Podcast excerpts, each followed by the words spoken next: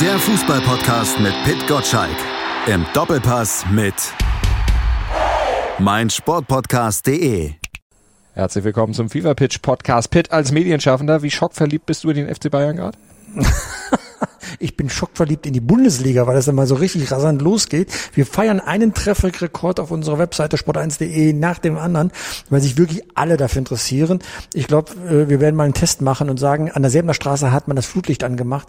Dann wird wahrscheinlich auch wieder so ein Blockbuster dann ergeben. Nee, es ist unglaublich was los mit Bayern München und natürlich kriege ich auch viel Kritik, äh, dass wir zu viel FC Bayern machen. Kann ich alle verstehen, die nicht Bayern-Fan sind, aber ich glaube, gerade die nicht Bayern-Fan sind, freuen sich umso mehr, dass bei Bayern München mal etwas nicht so ganz rund läuft nach zehn Meisterschaften in Folge. Ich wollte gerade sagen, wenn man Social Media so durchscannt, alle, die nie was zum FC Bayern sagen wollen, sind gerade dabei, sehr viel über den FC Bayern zu sagen und sich da sehr lautstark zu Wort zu melden. Aber du sagst Einschaltquotenrekorde bzw. Klickrekorde auf Sport 1. Was läuft denn besser? Ein erfolgreicher FC Bayern, der alles in Grund und Boden spielt und fußballerisch erfolgreich ist oder erfolgreich ist, wenn er eben der FC Hollywood ist?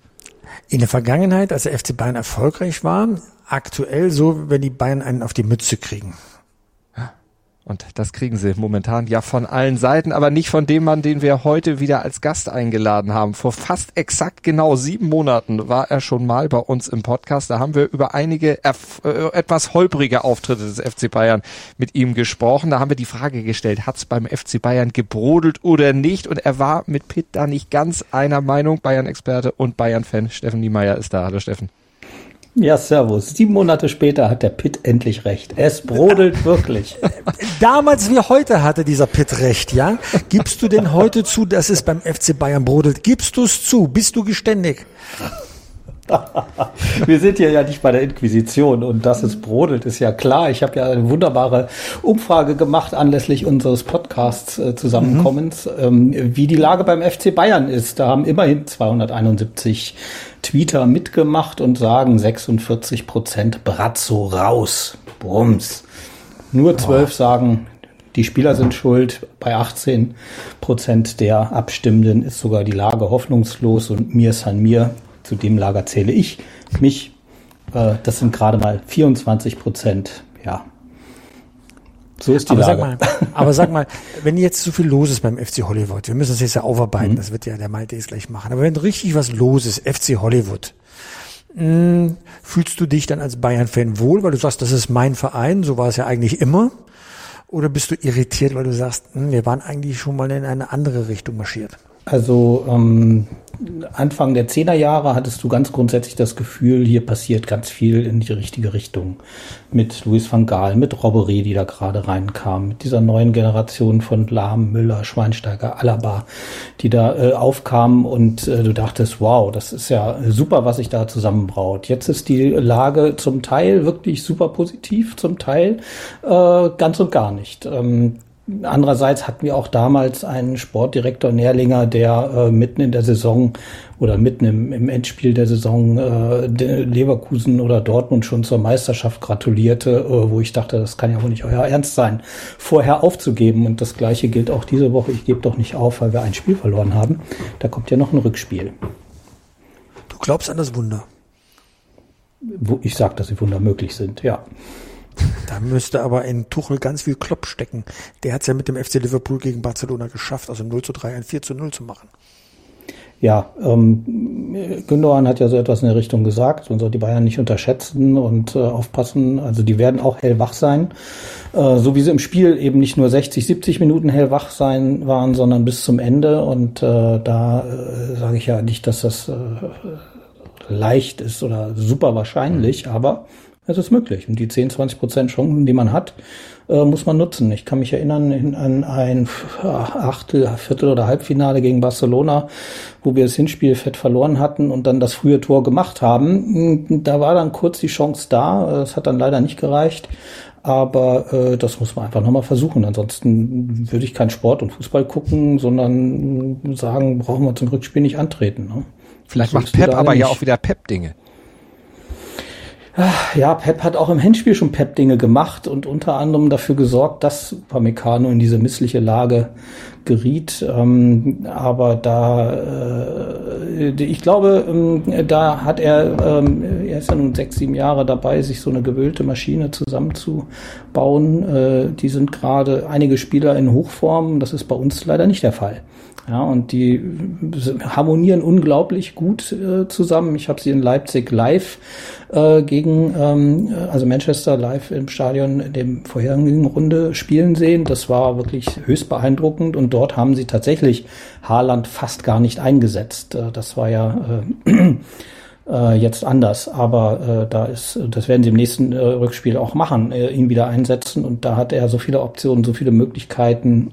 Ähm, da läuft so viel von selbst, das ist äh, extrem schwierig. Also klar, sind sie jetzt erstmal der Favorit, aber noch lange nicht durch. Bei Uli Hoeneß, wenn der Name Manchester City fällt, schwillt sofort der Kamm, weil er natürlich sagt, die sind aufgepimpert worden mit den Scheichgeldern, das ist staatlich gefördert. Er sieht also den klassischen Nachteil in diesem Wettbewerb Champions League gegenüber Manchester City. Ähm, siehst du das auch so? Empfindest du das auch so? Also das steht jetzt nicht im Zentrum meiner Empfindungen, aber äh, nüchtern betrachtet ist das so. Wenn tatsächlich diese Kicker-Geschichte vom Herrn Holzner stimmt, dass die Bayern da ähm, äh, Haaland ein Jahresgehalt von 35 Millionen äh, geboten haben, was glaube ich so das anderthalbfache von äh, oder 50 bis 70 Prozent mehr von Lewandowski gewesen wäre, ähm, geboten haben und er sagt, nee, ist mir zu wenig, beziehungsweise Manchester City konnte ein noch besseres Angebot machen.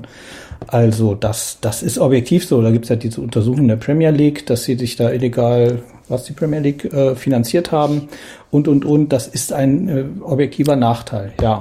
Ähm, wenn Haaland am Dienstag bei uns gespielt hätte, hätte das Spiel vielleicht auch anders ausgehen können. Aber das hätte, wäre, könnte. Fakt ist, ähm, Sie können es, ich komme bisher durch damit und wir müssen das Beste draus machen. Aber ähm, jetzt hast du, jetzt kannst du wenigstens vielleicht nachempfinden, was 17 Clubs in der Bundesliga gegenüber dem FC Bayern immer so empfinden, wenn sie diese Wettbewerbsnachteile spüren. Objektiv ist das natürlich nochmal ein anderer Fairnessfaktor dabei, klar. klar. Aber kann man dann auch mal die anderen Vereine spüren, die sich chancenlos gegenüber Bayern München in der Bundesliga fühlen? Oh, ähm, also ich habe da wenig Mitleid. Äh, 50, 50 also plus ein hin oder her ist ihre eigene äh, Entscheidung, sich zusätzliches Geld in den Verein zu holen oder nicht. Also das äh, Leipzig nimmt da nicht Rücksicht drauf. Die äh, wirtschaften sehr gut bisher mit ihrem Geld und äh, machen da was draus. Und andere Vereine, die deutlich höheren Umsatz haben als die äh, Unioner in Berlin, machen wesentlich weniger draus. Also da, es muss halt viel zusammenkommen äh, und es liegt halt nicht am Geld alleine, sonst wäre der HSV nie abgestiegen und Schalke auch nie in die Bedrohung geraten. Ähm, also, nee, ähm, ja, wir werden strukturell bevorteilt, ähm, weil wir in der Champions League jede Menge Millionen einsammeln. Das ist so.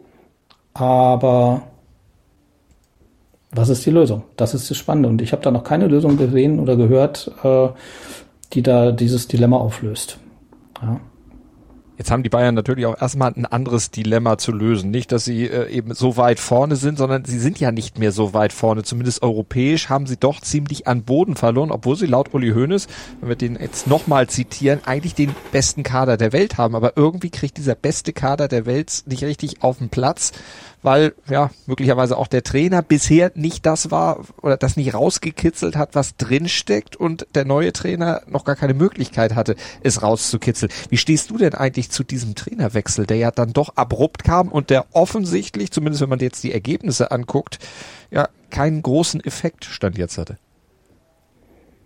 Tja, also die, die, die Voraussetzung und der Glaube war ja, mit Nagelsmann kommen wir auf keinen Fall weiter. Wir müssen wechseln, um überhaupt weiterkommen zu können. Hm, das hat beim DFB-Pokal nicht geklappt. Beim, bei der Champions League wird es jetzt schwierig. Ähm, kann man so noch nicht sagen. Manche sagen ja, na, mit Nagelsmann hätten wir gegen Dortmund verloren.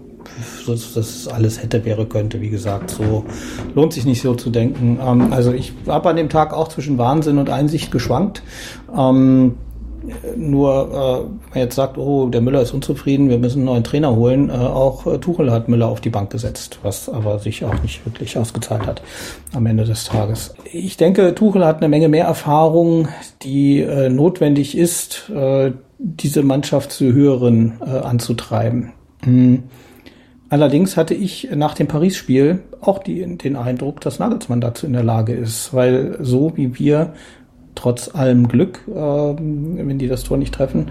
Ähm, Nagelsmann und die Mannschaft sind in der Lage, Großes zu leisten. Ähm, das hat die Führung nicht mehr so gesehen. Und sehen sie auch bis heute nicht so, egal wie jetzt das Spiel, äh, die letzten, die Spiele unter Tuchel ausgegangen sind. Da bin ich, hat mich nicht hundertprozentig überzeugt.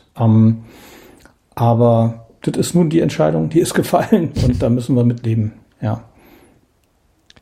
Und können wir auch, weil ich halte Tuchel für einen herausragenden Trainer.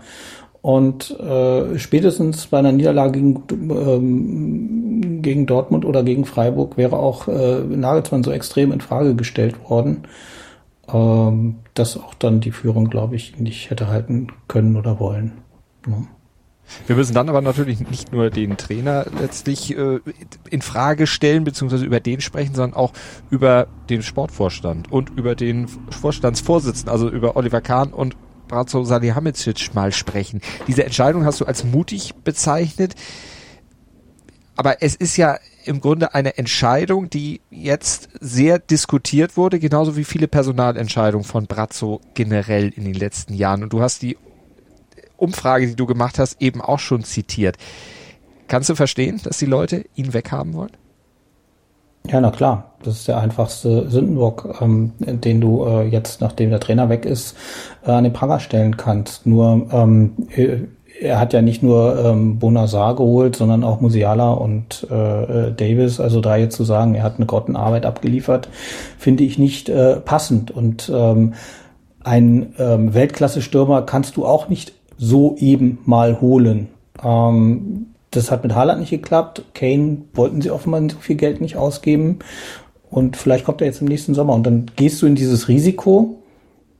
Und auch das ist wieder mutig. Wir als FC Bayern wollen eine Saison lang oder müssen eine Saison lang auf etwas auszeichnen, was eigentlich immer in unserer DNA drin war, einen hervorragenden, herausragenden Stürmer zu haben.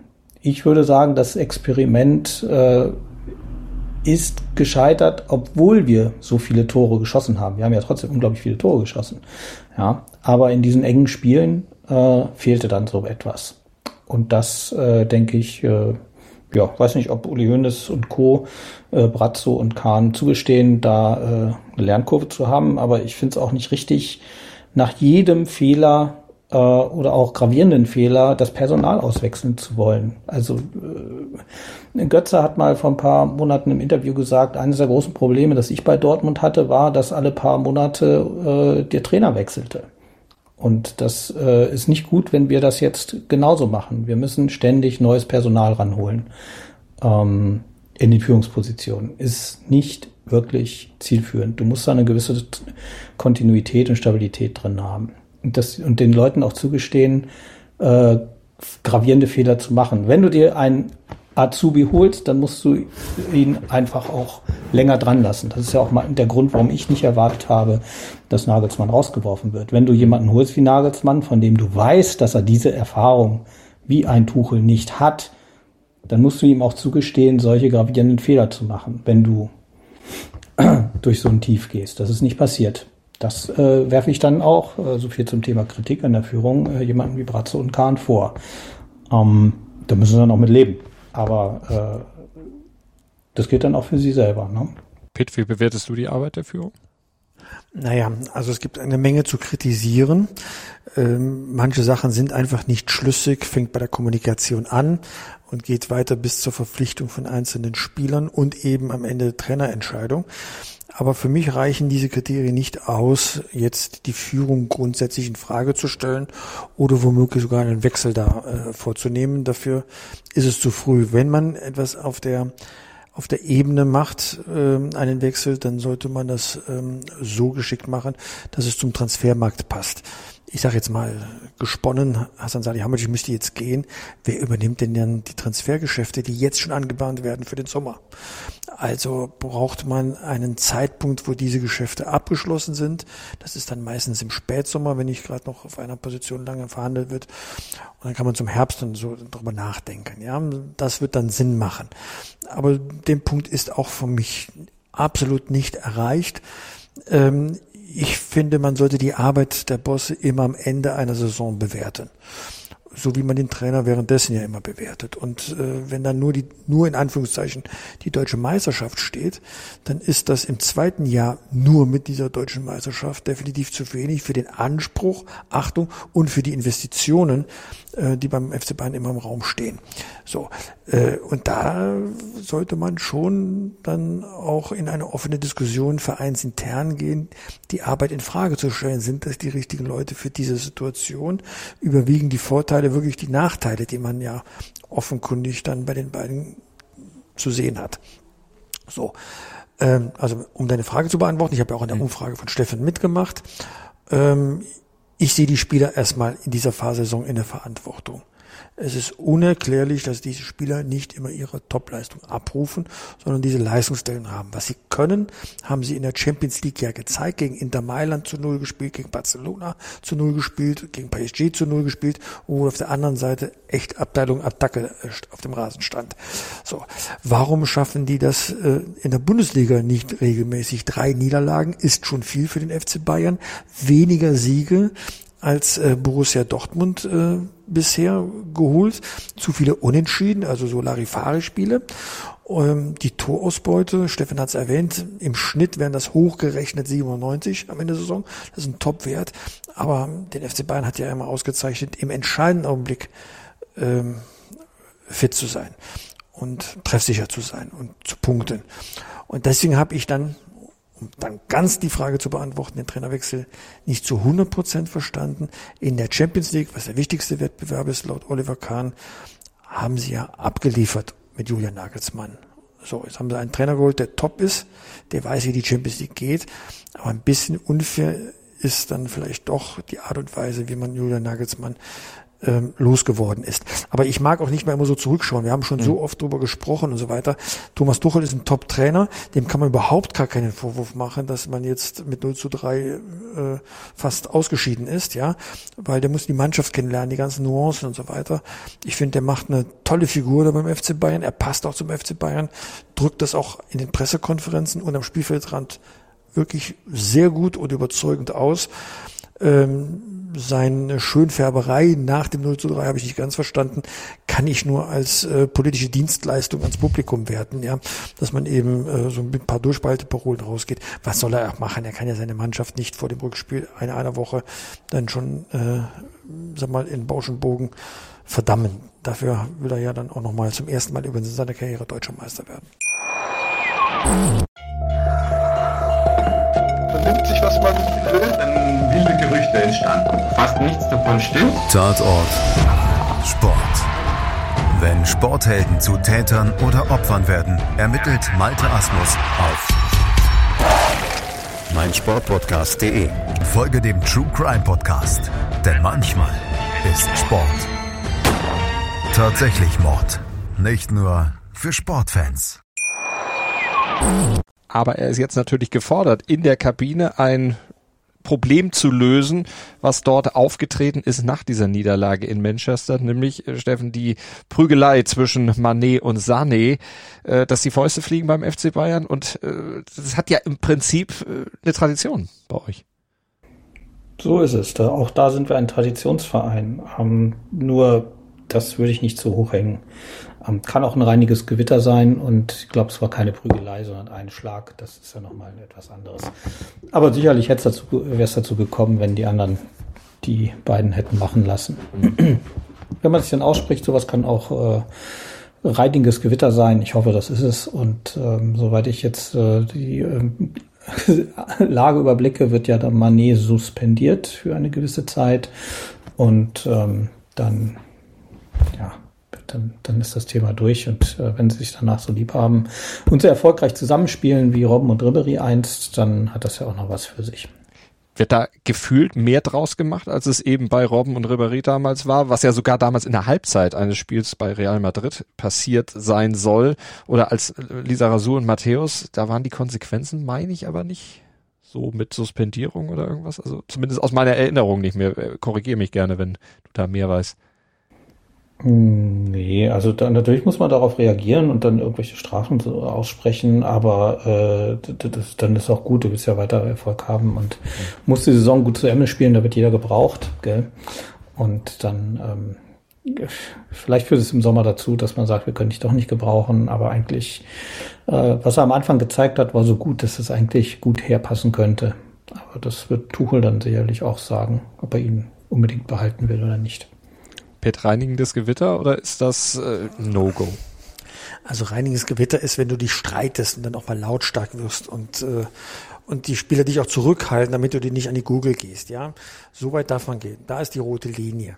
Wenn der eine Spieler dem anderen eine langt und er hat eine dicke Lippe und äh, womöglich ein bisschen Blut, wie auch immer, weiß ich nicht, dann ist da schon die Linie überschritten. Also das ist schon sogar schon mehr als eine Ohrfeige. Und da durfte selbst äh, Will Smith nicht mehr zu den Oscar-Preisverleihungen gehen nach einer Ohrfeige. Ja, also ähm, Matthäus Leserosu, wir erinnern uns, das war eine Ohrfeige. Das, das war das äußerste Limit, was vielleicht geht, wenn man in die Hand ausrutscht. Aber in dem Fall dicke Lippe produzieren ist ist schon heftig. Ähm, deswegen schickt man keinen Spieler weg. Das ist ja ein Vermögenswerk auch in der Bilanz.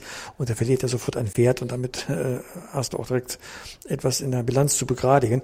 Ähm, Suspendierung ist schon die richtige Antwort darauf. Ja, da soll man ein bisschen nachdenken, auch für die Öffentlichkeit. Wir reden ja über die Vorbildfunktion, die dann auch Menschen in der Öffentlichkeit haben. Und da muss der Verein halt äh, tätig werden. Also da gibt's gar keinen Zweifel. Man sollte es auch nicht übertreiben, aber hier fürs Protokoll, Sadio Mané hat eine rote Linie überschritten. Ähm, das ist nicht in Ordnung und das ist eben mehr als damals äh, bei Ribéry und Robin, die sich angeschrien haben auf Augenhöhe. So hat der eine sich über dem anderen erhoben. Also das ist, ähm, ist schon ein heikles Feld. Und das äh, ist auch ein erfahrener Trainer jetzt gefordert, sich so zu verhalten, dass er gerecht ist. Dass also jetzt nicht auf den anderen Spielen, oh, da kann ja jeder machen, was er will, nur weil er nicht spielt, haut er auf die Fresse und so, weil er unzufrieden ist und so. Also, dass da nicht plötzlich Argwohn reinkommt in so eine Truppe. Man hat über Jahre gesagt, was für ein tolles Klima herrscht, leistungsorientiert. Ähm, so, dass auch die Ungerechtigkeiten des Fußballs, elf können nur spielen, ertragen werden. Oh, jetzt ist es eine heikle Situation. Ähm, die Reaktion wird wie immer sein, die werden äh, Hoffenheim aus dem Stadion schießen, ist ja klar. Aber äh, die großen Aufgaben beginnen halt anderswo. Glaubst du es auch, äh, Steffen, dass es die Bayern, die Hoffenheimer tatsächlich aus dem Stadion schießen, dass jetzt also wieder diese Reaktion kommt, die ja dann immer nach solchen Spielen, nach solchen Auftritten dann gefordert ist und ja auch in der Regel gezeigt wird? Ja, also drei Punkte reichen mir. Ich denke, wichtiger ist, dass sich keiner verletzt, damit wir wirklich mit voller Kapelle, soweit das möglich ist, äh, das Rückspiel da um den letzten, äh, die letzte Chance kämpfen werden. Ja. Um dann in der Champions League eben doch noch vielleicht weiterzukommen, aber das hatten wir eben schon gesagt. Einfach ist es nicht, aber Hoffnung stirbt natürlich zuletzt. Aber was muss generell jetzt beim FC Bayern dann noch im den letzten Wochen der Saison aus deiner Sicht passieren? Wie kann man dieses ganze, diese ganze Gemengelage dann auch wieder beruhigen? Beruhigt es sich von selbst, wenn dieses Champions League Rückspiel gespielt ist, wie auch immer es ausgeht? Das kommt darauf an, wie wir ausscheiden. Ähm, wenn wir da uns wirklich, äh, wie manche meinen, äh, jetzt äh, chancenlos dem Schicksal ergeben, dann wird es richtig Ärger geben, auch bei den Fans. Die wollen schon sehen, dass die Jungs kämpfen. Und ähm, was du für die nächsten letzten Monate, du musst äh, dich zusammenreißen und die, die Meisterschaft holen. Das ist ja auch kein Selbstläufer, so groß ist der Vorsprung vor Dortmund nicht. Auch wenn die nicht so stabil sind, wie sie am Anfang des Jahres aussahen. Aber die eigene Stabilität, und wenn Tuchel das schafft, äh, die eigene Stabilität hinzukriegen, äh, wir haben ja unter Nagelsmann zwei sah es nach zwei schlechten Rückrunden aus. Wenn es jetzt noch eine ordentliche Rückrunde wird, umso besser. Ja, aber dann muss man sich mit voller Konzentration überlegen, wie muss der Kader verbessert werden. Und da gibt's ja noch eine große Baustelle, die die Torwartposition ist. Da äh, wird sich sicherlich äh, noch genug Gelegenheit ergeben, weiter intensiv über den FC Bayern zu sprechen und zu spekulieren. Wir können die Torwartposition gerne jetzt auch schon mal diskutieren, weil wir hatten es im Vorgespräch eben schon äh, kurz angerissen. Du bist nicht unbedingt von der Personalie Sommer überzeugt. Ähm, auf lange Sicht Nein, aber jetzt, er hat äh, ein paar gute Spiele gebracht, er hat ein paar tolle Paraden auch am Ende des Spiels gebracht, aber eben ähm, auch in dem Moment, wo ein Torwart großen Rückhalt geben kann, den nicht gegeben und wo äh, jetzt eher praktisch Fehler der Abwehr ausgleicht. Das ist nicht passiert und da kann man ihm nicht vorwerfen, dass er 10 Zentimeter oder 12 Zentimeter kleiner ist als Norbert Neuer. Das ist dann einfach so. Das Risiko äh, war ja da, aber ähm, die Frage ist halt, ähm, reicht das, äh, um äh, die, hat er in entscheidenden Spielen äh, die Mannschaft mit den Hintern gerettet oder nicht? Und diese äh, Weltparaden haben wir noch nicht gesehen. Es waren ein paar wirklich gute Sachen, damit das 3-0 nicht zum 5-6-0 wurde. Mhm. Insofern ja, das war wirklich äh, zum Teil ganz gut, aber an dem Moment, da, da hat es halt nicht gereicht. Und äh, das brauchen wir aber. Du spielst auch ab und an mal im Tor, ne? ja, in der Tat. Äh, einmal im Jahr im Hass Cup auf dem TK Schland. Sprich, äh, wenn sich einmal im Jahr die Twitterer Deutschlands treffen irgendwo in äh, München, Hamburg oder in diesem Jahr im Sommer in Hannover, da stelle ich mich gerne ins Tor. Und äh, halte dann auch den einen oder anderen Elfmeter. Das halte ich mir dann zugute. Ein Elfmeterkiller. Und wir haben noch einen Torwart hier, den Pitt. Du bist auch zu deiner Glanzzeit als Fußballer auch Torwart gewesen. In der Bezirksliga Aachen äh, im Tor des FC 13 Rötchen habe ich es tatsächlich zu, äh, einem, zu meinem größten Spiel gebracht, weil wir beim Ortsrivalen SV Rott 2 zu 1 ähm, gewonnen haben. Ist mir deswegen so merklich in Erinnerung geblieben, weil ich dann wirklich ein gutes Spiel gemacht habe und am nächsten Tag Abi-Prüfung ähm, äh, und konnte deswegen äh, diesen glorreichen Lokalsieg nicht, nicht wirklich feiern. Was war denn besser, das ähm, Spiel oder die Abi-Prüfung? Äh, definitiv das Spiel. Aber da bist du doch auch gar nicht so groß, Pitt, oder? Um Meter 86 komme ich dann schon mal ganz gut hin. Ja, immerhin. Ja, aber ähm, zur Größe, also das wird oft unterschätzt, die Größe eines Torwarts ist schon entscheidend. Schon in der Jugendarbeit werden die Spieler ja vermessen und wird eine Prognose abgegeben, wie groß sie werden. Da werden große Talente weggeschickt, weil man sagt, naja, wenn der nur 1,80 Meter, 1,85 Meter wird, dann brauchen wir ihn nicht auszubilden, weil dann wird er nicht in der Bundesliga spielen. Größe macht schon etwas mit den Torhütern. Stell dir nur einen Stürmer vor, der im 1 zu 1 auf den Torwart zuläuft. Da steht ein kleiner Kerl oder ein großer Kerl. Das macht schon etwas für den Stürmer. Und äh, hinzu kommt, ähm, ja, Jan Sommer, die Paraden sehen immer ganz fantastisch aus, aber genau deswegen, weil er so klein ist, viele Bälle kommen ähm, gar nicht in den, in den Genuss pariert zu werden, weil ein großer Torwart sie einfach abfängt oder, oder anders zum Ball steht. Ja. Unter Torhütern in der, im Profikreis wird gesagt, der beste Torwart ist der, der mit sauberen Klamotten vom Platz geht, weil er musste sich nicht schmeißen, muss keine Parade machen, sondern viel mit Stellungsspiel, Größe und so weiter gehandhabt und gemanagt. Ja, Paradebeispiel aus früheren Zeiten, klar, man soll nicht so viel über früher reden, war ja immer Dino Zoff ähm, in Sachen Spielverzögerung und äh, bloß nicht fallen lassen, weil er eben alles mit Auge gemacht hat. Das ist bei Manuel Neuer auch so. Wenn er fliegt, dann wirklich für die Unhaltbaren. Viele macht er einfach mit seinem Stellungsspiel schon wett und mit seiner Größe. Und bei Jan Sommer sieht's immer spektakulär aus, weil er vergleichsweise klein ist. Ähm, und, ähm, und jetzt die eine Szene aus dem Spiel bei dem 0 zu 3. Ja, was soll man ihm vorwerfen, dass er klein ist? Das wusste man nun, nun vorher. Aber größere Torhüter genießen mehr Vertrauen auch in der Hintermannschaft und lösen mehr äh, Angst aus beim Gegner als eben kleine Torhüter. Das ist ein Faktum, das darf man auch nicht wegdiskutieren. Äh, ich habe auch mit äh, Roman Weidenfeller äh, kürzlich, als ich einen Doppelpass getroffen habe, darüber gesprochen. Der sieht das, der sieht das ähnlich. Ähm, deswegen ist aber Jan Sommer kein schlechter Torwart. Nur es gibt eben große, die wesentlich besser sind, nicht zuletzt auch wegen der Statur und der Ausstrahlung, die sie damit produzieren. Steffen, wie stehst du denn zur Kritik von Didi Hamann, äh, Jan, Jan Sommer betreffend, dass er sagt, der verunsichert die Hintermannschaft der Bayern und im Prinzip ist er dann auch schuld an Fehlern wie äh, solchen von Opa Meccano? Also, äh, ich möchte mich.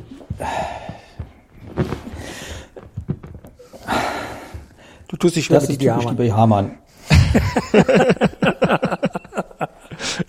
das ist typisch Didi Hamann, sage ich mal. Ja, er nimmt sich was raus und haut das verschärft oder extrem polemisch haut er da auf die Leute drauf. Er, immer mit einer gewissen Respektlosigkeit, ähm, auch für der Person selber. Also äh, wir sagen ja, ich finde, das Pitt hat das ganz gut gemacht, eben nicht, dass er also Jan Sommer ein schlechter Torwart ist, ja. Ähm, und für seine Größe kann er nichts, ja. Und, äh, da gibt es Sachen, die er dann objektiv nicht erreichen kann. Und bei ein paar Sachen kann er das super ausgleichen, bei anderen nicht.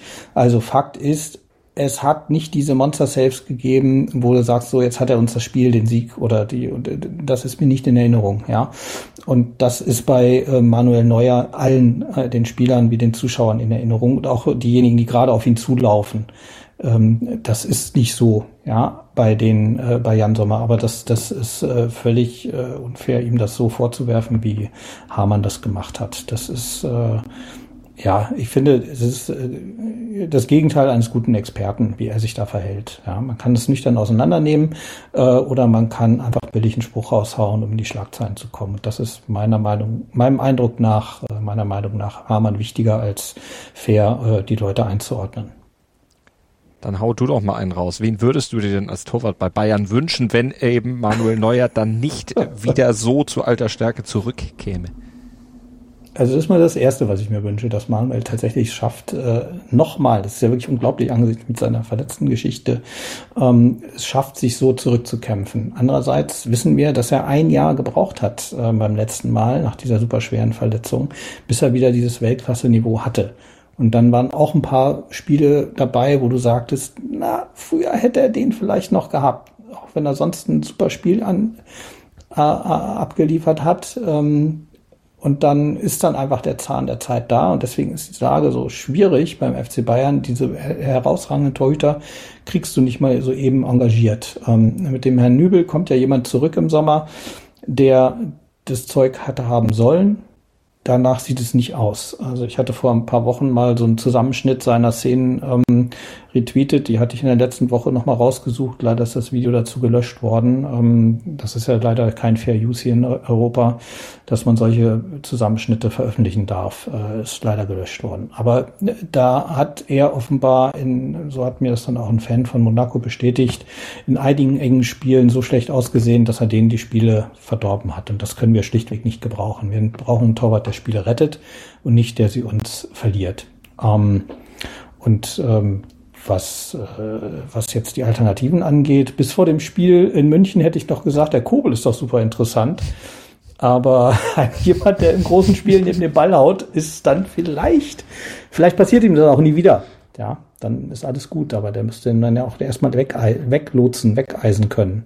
Ich weiß nicht, ob äh, Dortmund das äh, würde tun wollen oder ob jemand anders sehr interessant ist. Ich wollte sagen, so ein Bock hat selbst Neuer schon mal geschossen sehr selten ja. und schon länger her, aber auch das ist ihm auch passiert. Eben, aber deswegen, ähm, das ist eine ganz schwierige Frage. Und wenn du die anderen Positionen anguckst, also Stürmer ist auch klar, da, da muss was getan werden, das hast, hattest du ja auch schon gesagt. Hast du da einen speziellen Wunsch und hast du sonst noch für eine der anderen Positionen bei Bayern, Abwehr, Mittelfeld, noch irgendwo eine Präferenz, wo du sagst, ah, zwingend? Also, ähm, wenn man sich nochmal anguckt, wie das Gegentor, äh, dieses, äh, wo Upamecano gerade äh, für vernichtet wird, äh, zustande gekommen ist, es war ein herausragendes äh, Pressing von, äh, von City plus ein Weglaufen von Pavard aus einer Anspielstationsmöglichkeit. Sprich, Upamecano hatte plötzlich keinen, den er anspielen konnte und hat sich dann falsch entschieden. Also in die Lage gebracht haben ihn City und Pavard. Und deswegen denke ich nicht, dass wir unbedingt einen neuen Innenverteidiger brauchen oder äh, Upamecano, der ansonsten eine sehr gute Saison spielt insgesamt, ähm, dass wir den unbedingt weghaben müssen. Auch äh, bei Kimmich und Goretzka äh, habe ich da wenig Zweifel. Und auch bei allen anderen Positionen sind wir einfach super gut besetzt. Äh, was, was, und das ist die Aufgabe des Trainers, was besser werden muss, neben den beiden Großbaustellen, die wir genannt haben, äh, dass da eine neue Achse entsteht, dass ein Zusammenspiel, eine Harmonie entsteht, dass eine Selbstsicherheit entsteht äh, oder auch diese Mir-Samir-Mentalität bis in die letzten Minuten hinein. Da ist, das sind genug Baustellen. Mhm. Ansonsten, Davis hat noch ein paar fantastische Vorjahre vor sich. Musiala spielt eine gigantische Saison. Ähm, äh, dass er zum, zum Teil mit zwei oder drei Mann angegangen wird, wenn er auch nur in die Nähe des Ball kommt oder er den Ball kriegen könnte. was natürlich ihn weniger glänzen lässt in den Spielen, aber ihn nicht zu einem schlechteren, sondern eher Spieler macht, sondern einfach zeigt, wie gefährlich er jetzt schon ist mit 20. Also da sind so viele hoffnungsvolle Spieler drin. Also ein bisschen erinnert mich das an 2011 oder 2012 die Zeit, ähm, wie von der goldenen Generation gesprochen wurde und dann aber plötzlich äh, Dortmund alles einkassiert hat und wir Triple Vize werden. Und ähm, das heißt nicht, dass die Spieler schlecht sind. Da ist so viel Potenzial drin, den traue ich zu, ähm, wenn sie denn eben wirklich äh, es schaffen können, da harmonisch oder auch äh, mit ordentlich Zunder, aber eben produktiv nach vorne äh, spielen. Das, das, äh, ich weiß nicht. Also da, da ist immer noch eine ganze Menge drin. In rund 40 Folgen habt ihr mich jetzt schon sagen hören, I want to tell you about the Beatles. Ich habe euch die Geschichten zu ihren Alben und ihren Songs erzählt, euch ihre wichtigsten Wegbegleiter und Vertraute vorgestellt und natürlich die Orte, die für die Bandgeschichte eine wichtige Rolle spielten. Habt ihr die drei bisherigen Staffeln schon durchgehört? Nein? Na, worauf wartet ihr dann noch? Rein in den Podcatcher eurer Wahl und einfach mal losgehört. Und folgt gerne auch unserem Instagram-Kanal iwtty-Beatles Podcast. Betraust du Thomas Tuchel das zu, in der Zeit, die man ihm dann auch gibt beim FC Bayern, also möglichst schnell das hinzukriegen? Naja, was heißt schnell? Schnell ist immer relativ. Diese Saison ist, wenn die Bayern ausscheiden in der Champions League, abgehakt. Dann rangelst du dich noch ein bisschen bei Borussia Dortmund und selbst wenn du dann nur mittelmäßig spielst, die Dortmunder werden die Punkte wieder leichtwertig verlieren. Also äh, da bin ich schon fast überzeugt, dass sie nicht noch einmal so eine Serie hinlegen wie zu Jahresbeginn. So, dann ist die Saison abgehakt, dann freut man sich, dann feiert man vor 50 Fans auf dem Marienplatz die äh, elfte Meisterschaft in Folge. Hurra, Steffen wird wahrscheinlich auch hinfahren, alle stehen und liegen lassen und, und, und die Fahne hissen, ja. Ähm, aber ich glaube, im Hintergrund beginnt dann schon das Aufrüsten.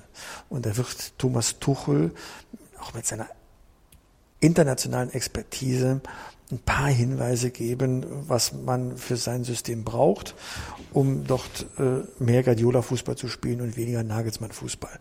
Und, äh, und da, glaube ich, werden die Bayern auch nicht kleinlich sein. Beim Mittelstürmer wird man bereit sein, über 100 Millionen auszugeben, wenn das einer ist, der einem zwei Dutzend Tore garantiert womöglich drei Dutzend, wäre noch besser. Da muss man tief in die Tasche lagen, sonst darf man sich davon verabschieden, in der Champions League ganz, ganz oben anzugreifen.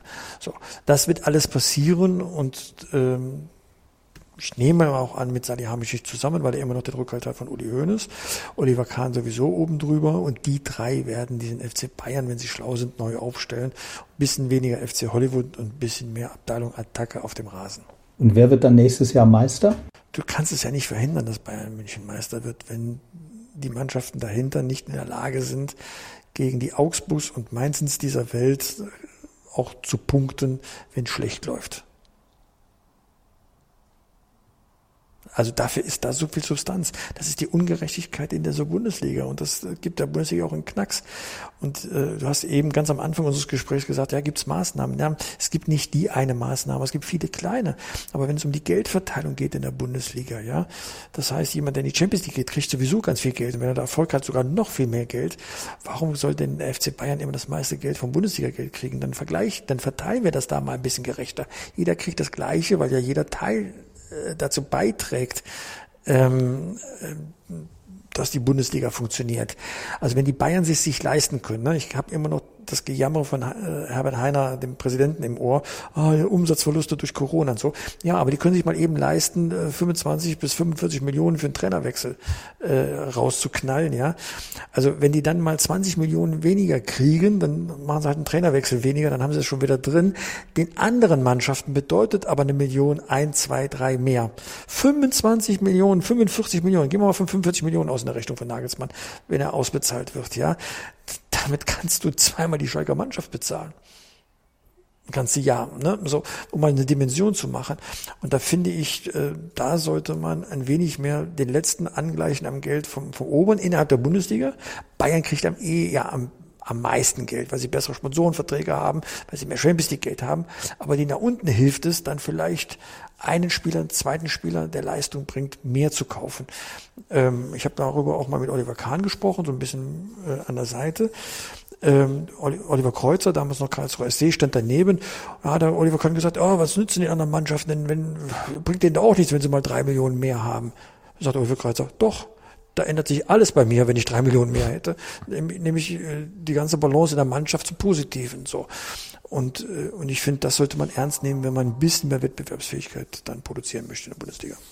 Niemand, auch der FC Bayern, hält die anderen Vereine davon ab, sich mehr Geld am Markt zu besorgen. Das tun sie nicht. Absolut, absolut. Gehe also geh ich deine Weg, Meinung. Den Hertha gegangen ist, äh, sich zwielichtige Personen zu holen, wie den äh, Windhorst, ähm, von dem niemand weiß, wie er eigentlich seine Rechnung bezahlt.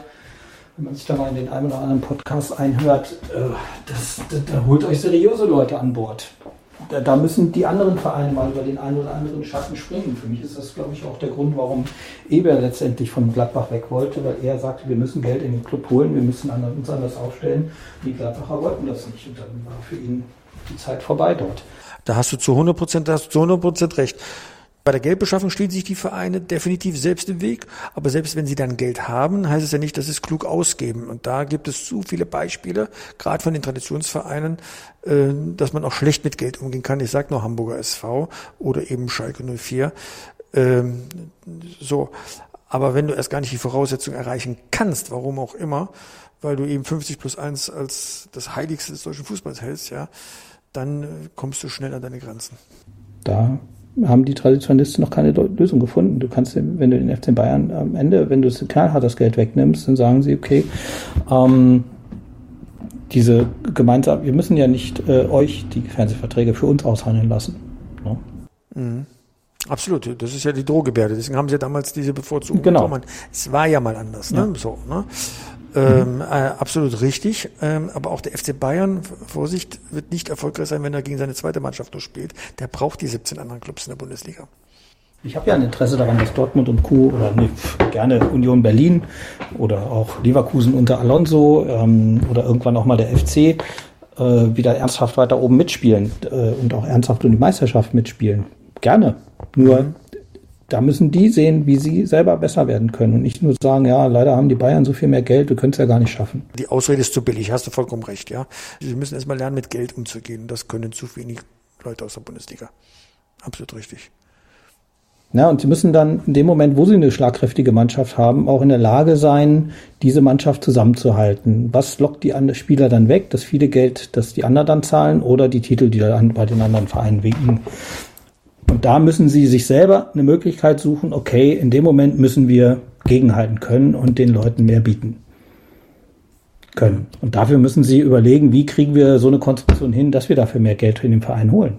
Ja, und die Bundesliga insgesamt ist ja, äh, was das Geld angeht, meilenweit noch von den Engländern weg. Wunderbar. Bist du jetzt schlauer geworden, Malte, von uns beiden? Ich bin äh, auf jeden Fall ein bisschen schlauer geworden, kann das ein bisschen besser jetzt einschätzen, was beim FC Bayern los ist. Aber ich glaube, richtig einschätzen kann ich es erst Sonntagmittag nach dem Doppelpass, oder? Ja, äh, Holger Badstuber ist da. Den haben wir extra für Steffen oh, eingeladen, damit er auch eine kleine Belohnung dafür bekommt, dass er hier im Podcast sich die Zeit genommen hat. ich finde es immer wieder toll, wenn Follower bei euch im Doppel auftauchen. Oder ich selber auch irgendwann mal wieder. Zumindest als Gast. ja. Dann st stellt Pitti aber noch die drei Euro in Rechnung, die du im Vorgespräch äh, quasi schon äh, eigentlich hättest zahlen müssen, wenn wir hier im Dopa wären. Oh. Hat, hat, hat er sich was zu Schulden Er hatte eine kleine Phrase getroffen. Ich habe aber schon vergessen, was es war. Gut, die Bayern sind die Größten, hat er wahrscheinlich gesagt. nein. Nein, nein. Irgendwas mit Wunder. Ist gut. Irgendwas mit ja. Wunder. Das Rückspiel ist erst vorbei, wenn er Firi abgepfiffen hat.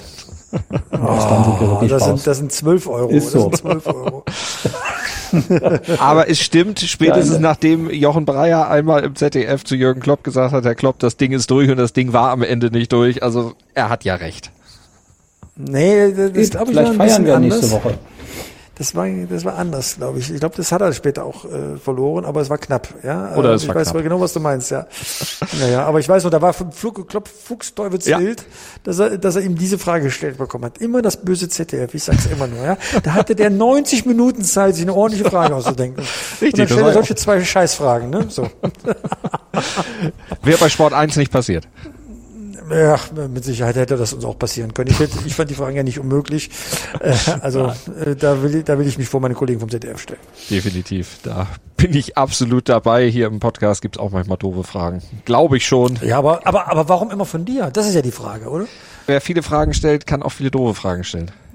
Ach so, okay, das ist eine Entschuldigung. Ja, nein. Nein, ich erzähle auch manchmal viel Blödsinn. Also, ich, äh, äh, also hiermit bist du äh, ehrengerettet, ja. Ach, Gott sei Dank. Ähm, Ja, ja, ich- ne? Ich, So, ich habe so auch keine doofe ne? Frage gehört heute. Heute nicht, Gott sei Dank. Dann, dann bin ich zufrieden. Dann kann ich heute gut schlafen.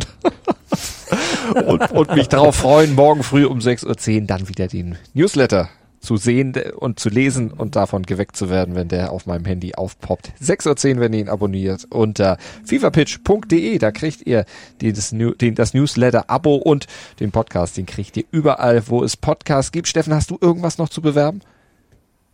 Nö, alles gut. Der Newsletter ist taugt wirklich. Lese ich auch gerne, Pitt. Er hat ja, er hat ja die ganze Zeit den FC Bayern beworben. Das dürfen wir hier Das nicht stimmt. vergessen Gespräch. Ne? Und Pitt freut sich bestimmt, wenn es ein paar Wochen noch den FC Hollywood gibt. Äh, absolut, absolut. Ich, äh, ich genieße den FC Bayern gerade sehr. Dann genießt weiter. Wir hören uns. Vielen Dank. Dankeschön. Tschüss. Jo, alles Gute. Steffen. Danke. Ciao, ciao.